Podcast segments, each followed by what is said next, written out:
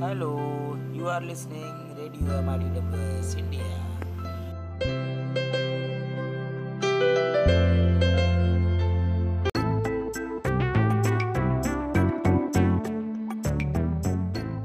hello everyone हम हैं आपके दोस्त रेडियो ओपीजेएस आज़ादी बोलने की।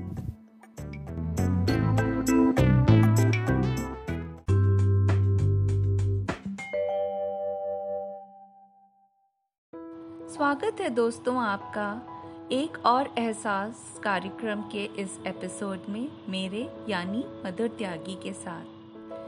आज मैं नीता उपाध्याय द्वारा रचित एक कहानी आपके लिए लेकर आई हूँ। कहानी होती क्या है? कहानी का जन्म मनुष्य के साथ ही हुआ और कहानी में मानव जीवन के किसी एक पक्ष का सुंदर चित्रण किया जाता है। किसी एक प्रभाव को उत्पन्न करना ही कहानी का उद्देश्य है। आज जो कहानी आपके लिए लेकर आई हूँ, उसका शीर्षक है पिंजरे की वापसी।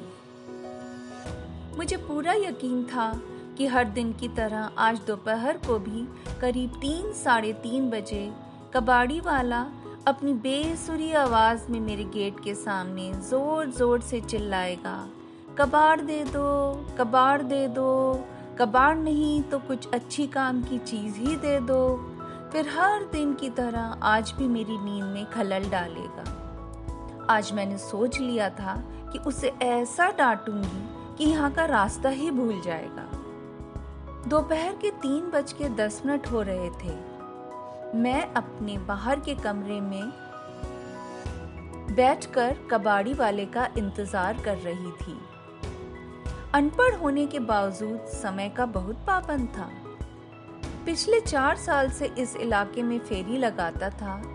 कभी भी न तीन बजे से पहले आया, न साढ़े तीन बजे के बाद। ठीक तीन बीस में उसने अपना ठेला मेरे गेट के सामने खड़ा किया और इससे पहले अपना मुँह खोलता मैंने इशारे से उसे गेट के अंदर बुलाया। अंदर आते ही वह मुस्कुराते हुए बोला, नमस्ते माँ जी। कैसी हैं? आज आपके बड़े दिनों बाद दर्शन हो रहे हैं। मैं तो ठीक हूँ, पर तुम हर दिन मेरे ही गेट के सामने आकर क्यों चिल्लाते हो? माँ जी, घोड़ा तो वहीं जाएगा ना, जहाँ घास होगी? अरे रामदीन, इतने सालों में मैं और मेरे बेटे बहू ने तुम्हें घर का सारा कबाड़ तो दे दिया। अब तो एक मैं ही कबाड़ बची हूँ। चाहो तो अपने ठेले पे मुझे ही ले चलो। तौबा तौबा माँ जी कैसी बातें कर रही हैं आप? मैं आपकी बड़ी इज़्ज़त करता हूँ। वो तो माँ जी जो आपके यहाँ पिंजरा लटका है, मेरी नज़र उस पर रहती है। जब से मैंने देखा है, इसमें एक भी पक्षी नहीं है। बड़े बड़े जंग लग रहा है। इसे अगर मुझे दे देती तो इसे बेचकर कुछ पैसे ही कमा लेता। देखो रामदी, आज तो तुमने कह दिया। आइंदा, इस पिंजरे के बारे में कुछ भी ना कहना। यह मेरे तोतू का है। यह तोतू कौन है, माँ जी? तोतू मेरे तोते का नाम है। बहुत साल हो गए, मैंने उसे उड़ा दिया था। रामदीन हँसते हुए कहने लगा कि क्या आपको लगता है कि वह इस पिंजरे में वापस आएगा? उम्र के उम्र के साथ आप, रामदीन बोलते बोलते रुक गया। शायद बोलना चाहता होगा आप सनक गई हैं या भेजा फिर गया है? मैंने ही कहा, रुक क्यों गए रामदीन? बोलो। माँ जी उम्र के साथ साथ आप ज़्यादा ही भावुक हो रही हैं। अरे, अब घर से गए अपने बच्चे वापस नहीं आते तो ये तोता क्या वापस आएगा? वह भी पिंजरे में? रामदीन भले ही अनपढ़ था, पर बोलते समय शब्दों का चयन बहुत ढंग से करता था। कभी गलत शब्द अपनी जुबा से नहीं निकालता था। ऐसा लगता था किसी सभ्य परिवार का राजकुमार होगा। मैंने अपनी बात आगे बढ़ाते हुए कहा रामदीन इंसान और जानवरों में यही तो फ़र्क है। इंसान बहुत स्वार्थी होता है और जानवर थोड़ा कम। अच्छा रामदीन इस बुढ़िया से बात करके अपना न, समय नष्ट नहीं करो रामदीन बोला। माँ जी एक आपका ही तो घर है, जहाँ से मुझे इतने सालों में एक कबाड़ भी नहीं मिला। सब काम की ही चीज़ें मिली हैं। सब आपकी और आपके बेटों की देन है। हाँ हाँ रामदीन, मैंने कहा। मेरे बेटे तो ऑस्ट्रेलिया से यहाँ सिर्फ़ मेरा कबाड़ ही फेंकने आते हैं। उन्हें मेरा स्तर थोड़ा नीचा जो लगता है। उन्होंने मेरी शादी का पलंग, जो कि बहुत मज़बूत, टीक की लकड़ी का था, फिकवा दिया। यह कहकर कि पुराने फ़ैशन का है। उस पलंग पर मैं क्या? हमारा पूरा खानदान सोया होगा। एक खरौच भी उस पलंग में नहीं थी। इतनी बढ़िया पॉलिश थी, इतनी पक्की लकड़ी थी कि पूछो मत। उसके बाद जो भी पलंग आई, कभी उसकी लकड़ी फूल जाती तो कभी उसकी लकड़ी में कीड़ा लग जाता। रामदीन मेरी बात काटते हुए बोला माँ जी उस पलंग पर आज मेरा परिवार सोता है। भगवान आपका भला करे। मैंने रामदीन से कहा कि बात भला करने की या बुरा करने की नहीं है। बात होती है एक दूसरों की भावनाओं की कद्र करने की। हो सकता है कि जो तुम्हारी नज़र में कबाड़ हो, मेरी नज़र में बहुत कीमती और काम की चीज़ हो। वो बात तो है माँ जी पर मुझे लगता था कि बबुआ और उसकी बीवी आपसे पूछकर सामान देते हैं, रामदीन ने धीरे से कहा। रामदीन मेरे दोनों बेटों को बड़ा बबुआ और छोटा बबुआ बुलाता था। मैंने रामदीन से पूछा, पानी पियोगे? तो उसने ज़ोरों से सिर हिलाया और पूरी बोतल एक सांस में ही पी गया। रामदीन, तुम दूसरा काम क्यों नहीं कर लेते हो? अरे माँ जी, काम तो अपनी मर्ज़ी का ही करना चाहिए। वो जी हजूरी वाला काम अपने को पसंद नहीं आता है। इससे पहले मैं पिक्चर हॉल की सफ़ाई करता था, पर हॉल का बाबू मुझे बेवजह डांटता था। फिर मैंने एक चाय की दुकान में काम किया। मालिक का एक कांच का गिलास मेरे हाथ से एक दिन टूट गया। मालिक ने मुझे इतना पीटा कि मैं दस दिन तक उठ ही नहीं पाया। फिर मैंने कपड़े की दुकान में काम किया। एक दिन दुकान में चोरी हुई। चोरी का इल्ज़ाम मेरे सर पे लाद दिया। माँ जी, भले ही मैं गरीब हूँ, पर झूठ, चोरी, बेईमानी से कोसों दूर हूँ। मेरे दादाजी एक किसान थे और हमेशा अच्छा इंसान बनने की सलाह देते थे। मेरे पिताजी का सरवास जल्दी हो गया। इसलिए घर की सारी ज़िम्मेदारी मेरे ऊपर आ गई। पर मैंने अपने सभी भाई बहनों को पढ़ा लिखा कर अच्छी जगह लगा दिया है। अच्छा रामदीन, तुम्हारी बीवी कैसी है? माँ जी, बहुत अच्छी है मेरी शर्मीला। नाम से भी ज़्यादा शर्मीली है। पापड़ बनाने वाली फैक्ट्री में काम करती है? मेरे दोनों लड़के स्कूल में पढ़ते हैं। बस माँ जी, मेहनत करके बच्चों को खूब बड़ा आदमी बना लूँ फिर अपने दुख व गरीबी के काले बादल छट जाएँगे। और फिर क्या करोगे? मैंने पूछा। अरे माँ जी, अपने पोतों को पालूँगा। मैंने मन ही मन कहा, अगर तुम्हारे बच्चे साथ रहेंगे तब ना। मेरे बच्चे बड़े आदमी तो बन गए, पर अच्छे बेटे या अच्छे बच्चे न बन पाए। अच्छा रामदीन, तुम्हारी पत्नी तो बहुत अच्छी है। हाँ माँ जी, मेरी शर्मिला दसवीं पास है और उसकी वाणी कोयल की तरह मीठी है। मैंने हँसते हुए पूछा, फिर तुझ जैसे अनपढ़ को कैसे मिल गई? रामदीन थोड़ा लजाते हुए बोला, माँ जी, अपनी पर्सनैलिटी क्या बुरी है? हम पे फिदा हो गई। उसके घर वाले तो बहुत एतराज़ कर रहे थे, पर प्यार के आगे किसकी जीत नहीं होती है? अच्छा रामदीन, मैं तो देख फ्री ही फ्री हूँ। तेरा तो काम का समय है। जा, अब काम कर। मेरी वजह से तेरा समय नष्ट हो रहा है। नहीं माँ जी, समझ लीजिए आज मेरा हाफ़ डे है। आज तो मैं आपकी कहानी सुनकर ही जाऊँगा। मैंने चौंकते हुए पूछा, मेरी कौन सी कहानी है? मेरे पास तो सुनाने को कुछ भी नहीं है। नहीं माँ जी आपकी आँखों में एक अजीब सा दर्द है। मैं आपका यह दर्द बांटना चाहता हूँ। भले ही आपका बेटा नहीं हूँ, पर आपका सेवक तो बन सकता हूँ। रामदीन का अपनापन देखकर न चाहते हुए भी मेरी आँखें छलक गईं। अपनी साड़ी के पल्लू से मैंने आँखें पोछी और रामदीन को अपने बैठक में बैठने को कहा। रामदीन ज़मीन पर बैठ गया और मचलते हुए बच्चे की तरह मेरी कहानी सुनने की ज़िद करने लगा। यूँ तो अपने अतीत में रहना काफ़ी लोगों को अच्छा लगता है, पर मुझे वो कड़वी यादें दुख पहुंचाती हैं। फिर भी रामदीन ने इतना आग्रह किया तो मैं अपने को रोक न पाई और बहते हुए झरने की तरह अपने अतीत में खो गई। उत्तर प्रदेश के बरेली शहर में मेरे दादाजी का मकान था। कमरे तो उस घर में काफ़ी थे, पर उससे कहीं ज़्यादा लोग वहाँ रहते थे। ज़्यादातर लोग वहाँ पर पढ़ाई या फिर नौकरी के सिलसिले में आते थे। हर दिन घर पर मेला लगता था।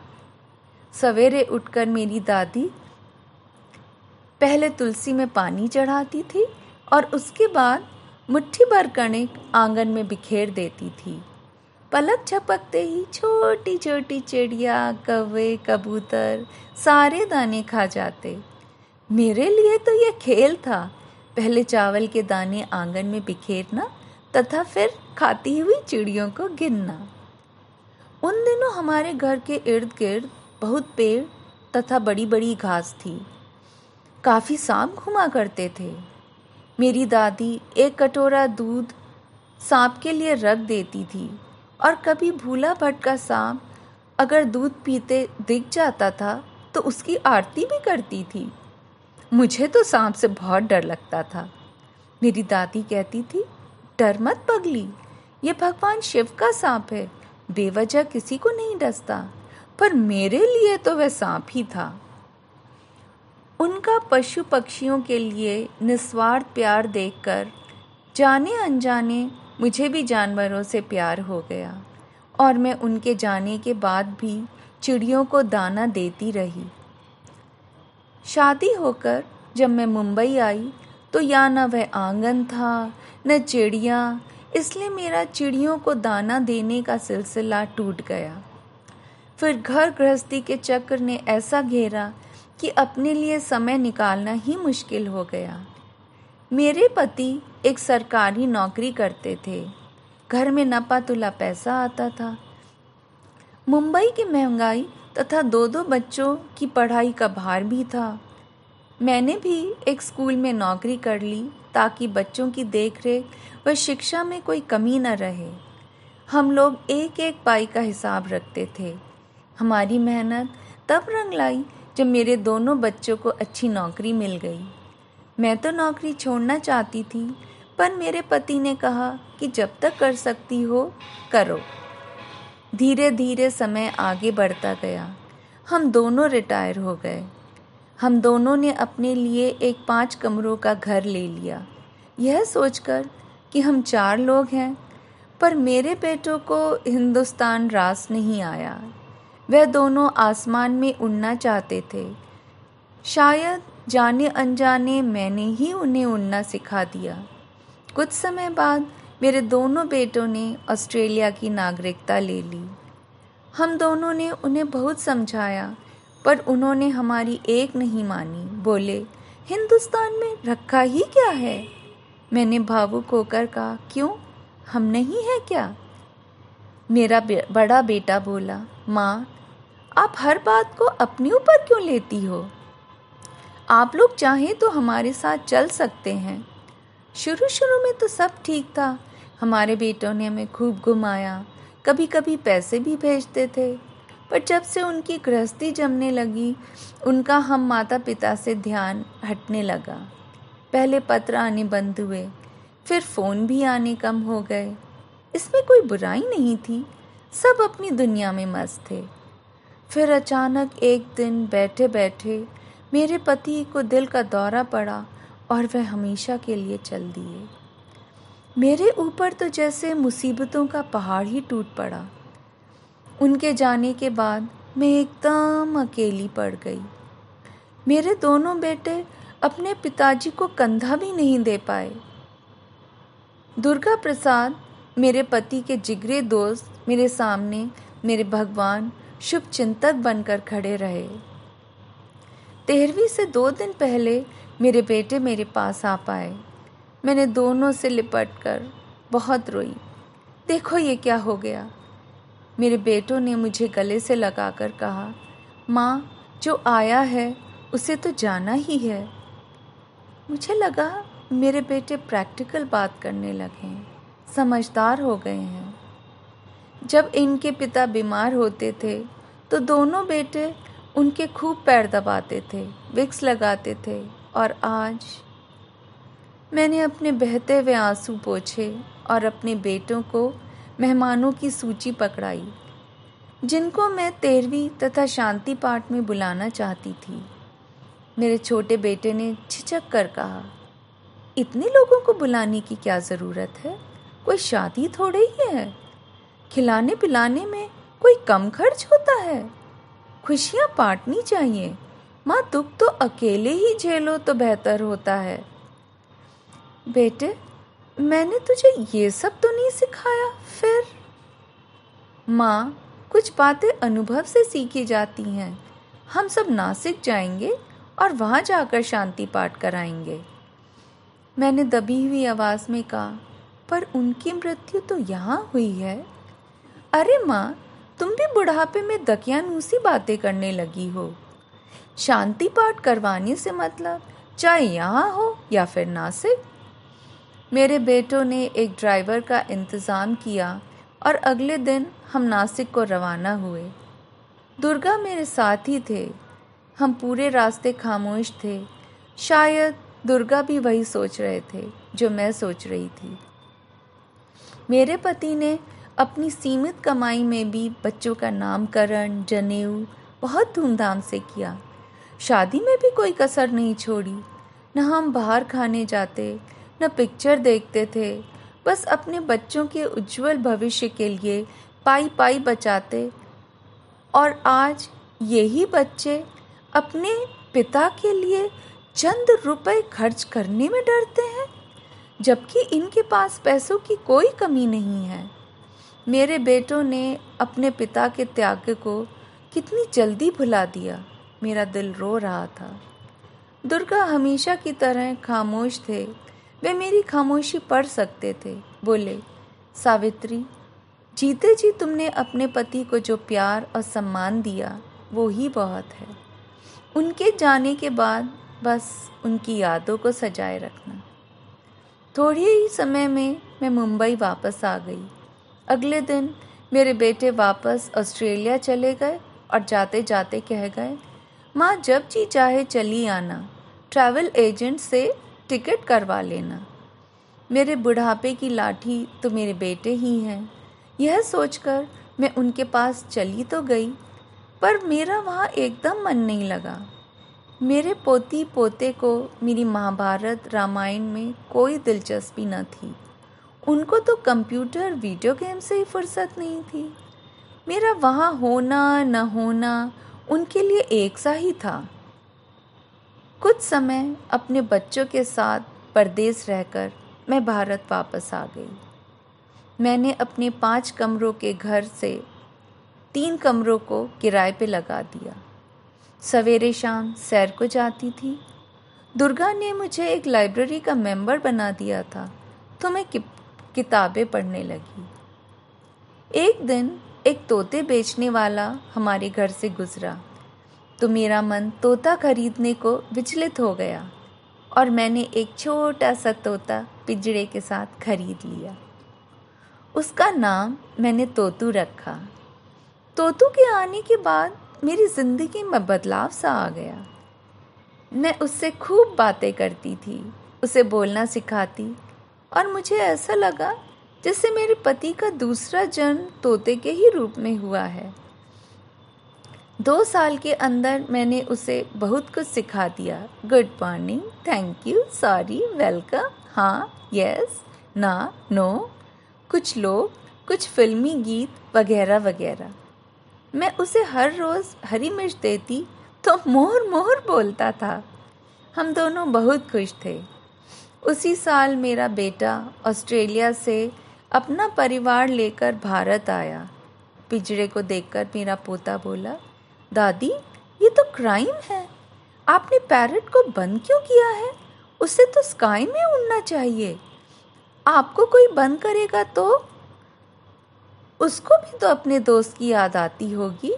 सेट इट फ्री प्लीज़ दादी। सेट इट फ्री मेरा पोता शायद ठीक ही कह रहा था। आसमान में उड़ने वाले पक्षी को मैंने अपने स्वार्थ के लिए कैद कर दिया। मुझे अपने आप पर शर्म आने लगी। मैंने तुरंत पिंजरे का दरवाज़ा खोला, तोतू पिंजरे के बाहर आया और फिर से उड़ गया। मेरी आँखें जब तक तोतू का पीछा कर सकती थी किया, फिर तोतू ओझल हो गया। मेरे पाँव तले जैसे ज़मीन खिसक गई। मैं सन्नाटे में आ गई। तोतू ही तो था, जिसने मेरे जीवन का सन्नाटा दूर किया था और आज मेरे जीने का एकमात्र सहारा भी बिछड़ गया। मेरा बेटा तो एक हफ़्ते बाद वापस ऑस्ट्रेलिया चला गया, लेकिन तोतू के बिना मेरा मन बेचैन रहने लगा। दुर्गा बराबर मेरा ध्यान रखते थे। उसने मेरे पति की दोस्ती का पूरा फ़र्ज़ निभाया। धीरे धीरे समय बीतता चला गया। आज मेरे पति को गए सात साल हो गए और तोतू को गए पाँच। मैं अभी भी इसी आस में रहती हूँ कि क्या पता मेरा तोतू आ जाए। मैं रोज़ उसका पानी बदलती हूँ, हरी मिर्ची उसके पिंजरे में रखती हूँ, यह सोचकर कि शायद कभी वह वापस आए। रामदीन इसलिए ये पिंजरे को मैं तुम्हें नहीं देना चाहती हूँ। रामदीन झट से बोला माँ जी अब मैं कभी आपके गेट के आगे आवाज़ नहीं लगाऊँगा। भगवान करे आपका तोता जल्दी वापस आ जाए। अब मैं चलता हूँ। रामदीन ने अपना ठेला घुमाया और चलता बना। कुछ दिन बाद, जब मैं पिंजरे में पानी रख रही थी तो मेरे हाथ में कुछ चुभा। उम्र के साथ साथ आँखें भी कमज़ोर हो गई हैं। आम का पेड़ भी इतना बड़ा हो गया कि पिंजरे में हर समय छाया ही रहती है। तभी मैंने ध्यान से देखा, एक किनारे में दुबका हुआ मेरा तोतू बैठा था। मैंने कहा, तोतू तोतू। उसे खींचकर बाहर निकाला। मैं तो खुशी से पागल हो गई। मैंने तोतू को अपने गाल से लगाया, उसकी चोंच को अपने नाक से मिलाया और उसे डांटना शुरू किया। तुझे एक दिन भी मेरी याद नहीं आई? अरे हेलो गुड मॉर्निंग करने तो आता। जब मैंने ही तुझे उड़ाया था तो फिर मैं तुझे बंद थोड़े ही करते। इतने सालों में मैंने तुझे कितना याद किया। तुझे पता भी है? मुझे तो लगा शायद तू भी इनकी तरह इस दुनिया से मैं बोलती चली जा रही थी। वह सर झुकाकर सुन रहा था, जैसे कत्ल करने वाले को जब सज़ा सुनाई जाती है। मैंने कहा, क्या तू तो मेरा ही तोतू है या और कोई? तभी तपाक से तोतू बोला, sorry sorry I love you अपने तोतू की आवाज़ सुनकर मुझे ऐसा लगा जैसे मेरा बरसों से बिछड़ा प्रेमी मुझे मिल गया। मैं झूम झूम के गाने लगी। मेरा तोतू मेरे कंधे में बैठा और जितना मैंने उसे सिखाया था, सब गाने लगा। उसकी आवाज़ थोड़ी सी बदली थी। वो भी मेरी तरह थोड़ा सा बड़ा हो गया। उसका रंग भी थोड़ा बदल गया था। थोड़ी आँखों की चमक भी कम थी। मैंने उसे जब मिर्ची खाने को दी तो कुछ धीरे धीरे खा रहा था। मैंने कहा, अरे तो तू पहले तो इतनी जल्दी खाता था। तो तू बोला slow and steady wins the race मैंने हंसकर कहा, अरे तोतू, तुझे कहानी याद है? मैं ज़ोर ज़ोर से हँसी। तभी घंटी बजी। दरवाज़ा खोला तो रामदीन खड़ा था। अरे रामदीन, कैसे हो? आज बहुत दिन बाद आए। माँ जी, अब मैंने कबाड़ी वाला काम छोड़ दिया है। अच्छा अब क्या काम करते हो? माँ जी, लोगों को तोते से भविष्य सुनवाता हूँ। अच्छा तो तू मुझसे पिंजरा मांगने आया है। नहीं माँ जी आपको अपना नया काम बताने आया हूँ। तभी पीछे से उड़कर तोतू मेरे कंधे पर बैठ गया। रामदीन की आँखें तो खुली की खुली रह गईं। उसने पूछा, क्या यह तोतू है? मैंने कहा हाँ रामदीन, यही मेरा तोतू है। कभी कभी अपना विश्वास भी बहुत कुछ कह जाता है, जो सच साबित हो जाता है। तभी फ़ोन की घंटी बजी। मेरे छोटे बेटे का फ़ोन था। माँ, कैसी हैं आप?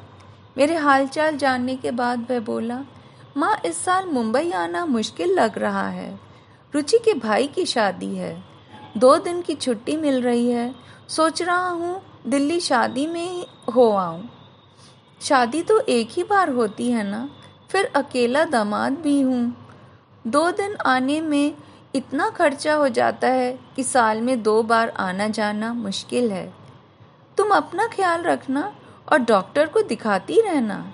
मैंने कहा, कोई बात नहीं, अपने परिवार को संभालो और खुश रहो।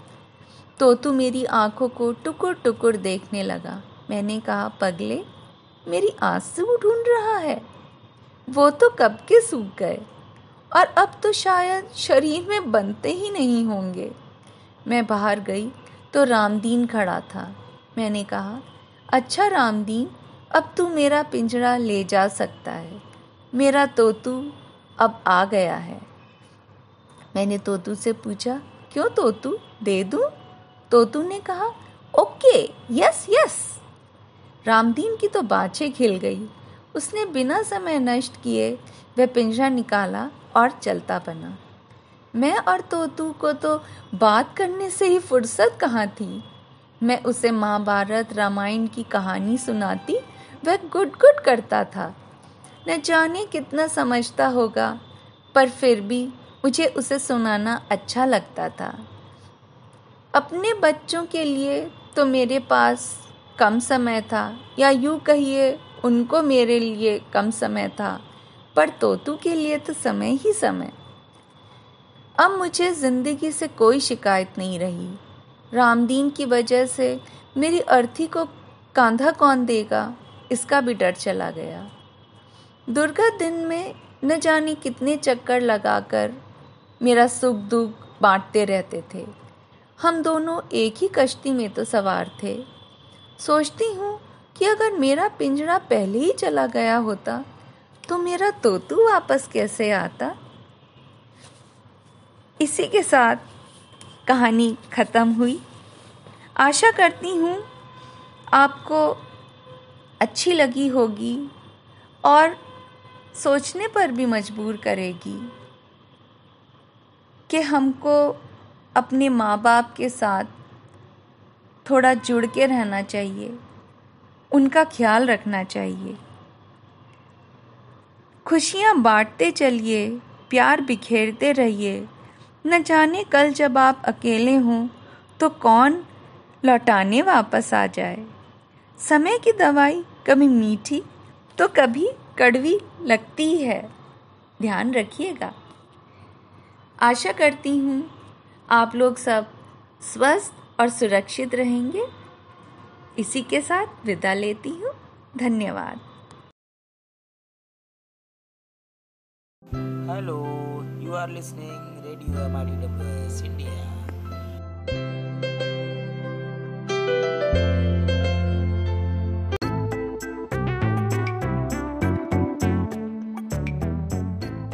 hello everyone हम हैं आपके दोस्त रेडियो ओपीजेएस आज़ादी बोलने की।